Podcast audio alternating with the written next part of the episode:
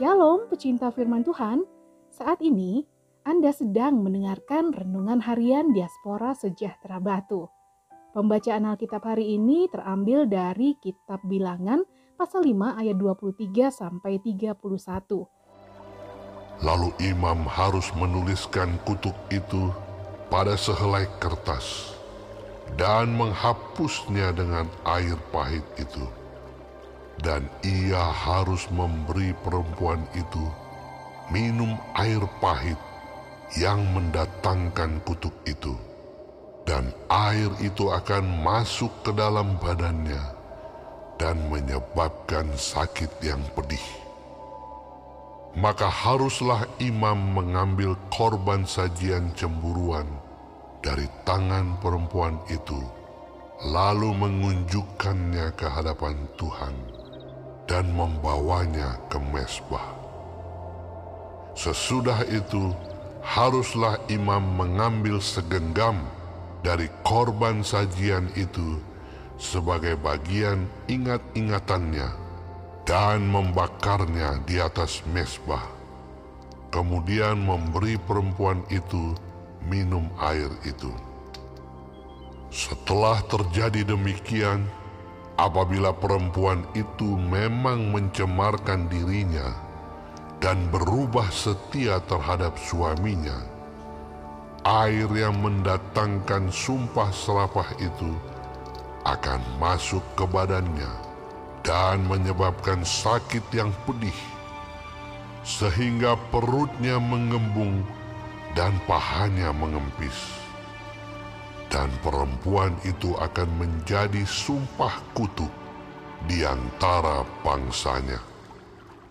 Tetapi apabila perempuan itu tidak mencemarkan dirinya, melainkan ia suci, maka ia akan bebas dan akan dapat beranak.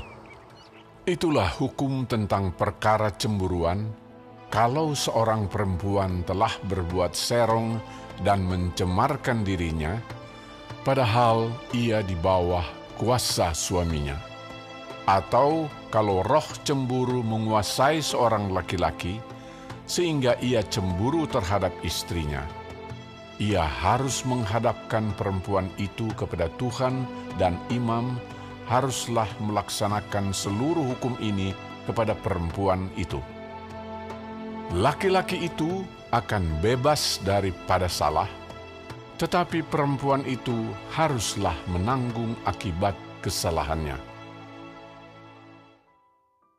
Ayat Mas hari ini dari kita bilangan pasal 5 ayat 30. Atau kalau roh cemburu menguasai seorang laki-laki sehingga ia cemburu terhadap istrinya, ia harus menghadapkan perempuan itu kepada Tuhan dan imam haruslah melaksanakan seluruh hukum ini kepada perempuan itu. Bilangan 5 ayat 30. Renungan hari ini berjudul Keterlibatan Tuhan dalam Rumah Tangga. Dalam bacaan hari ini, kita melihat adanya sebuah masalah dalam rumah tangga karena rasa cemburu, sehingga jika tidak segera diselesaikan secara benar, akan menimbulkan dampak buruk. Dalam hal ini, kemandulan bagi orang Yahudi berkaitan dengan kutukan dari Allah, dikarenakan seorang perempuan yang telah melakukan penyelewengan dapat disimpulkan bahwa keterlibatan Tuhan dalam rumah tangga menjadi bagian yang sangat penting, karena rumah tangga yang hidup sesuai aturan Tuhan akan memelihara kasih, menghargai, dan memperlakukan pasangan dengan baik. Kehidupan rumah tangga harus didasari dengan Kristus dan mengerti apa tujuan Allah menciptakan keluarga. Dengan memahami hal ini, maka rumah tangga yang kita bangun semata-mata hanya untuk mempermuliakan Tuhan dan bukan untuk mencari kepuasan atau kebahagiaan pribadi. Walaupun permasalahan dengan pasangan tidak bisa dihindari, tetapi cara kita menyikapi permasalahan menjadi berbeda.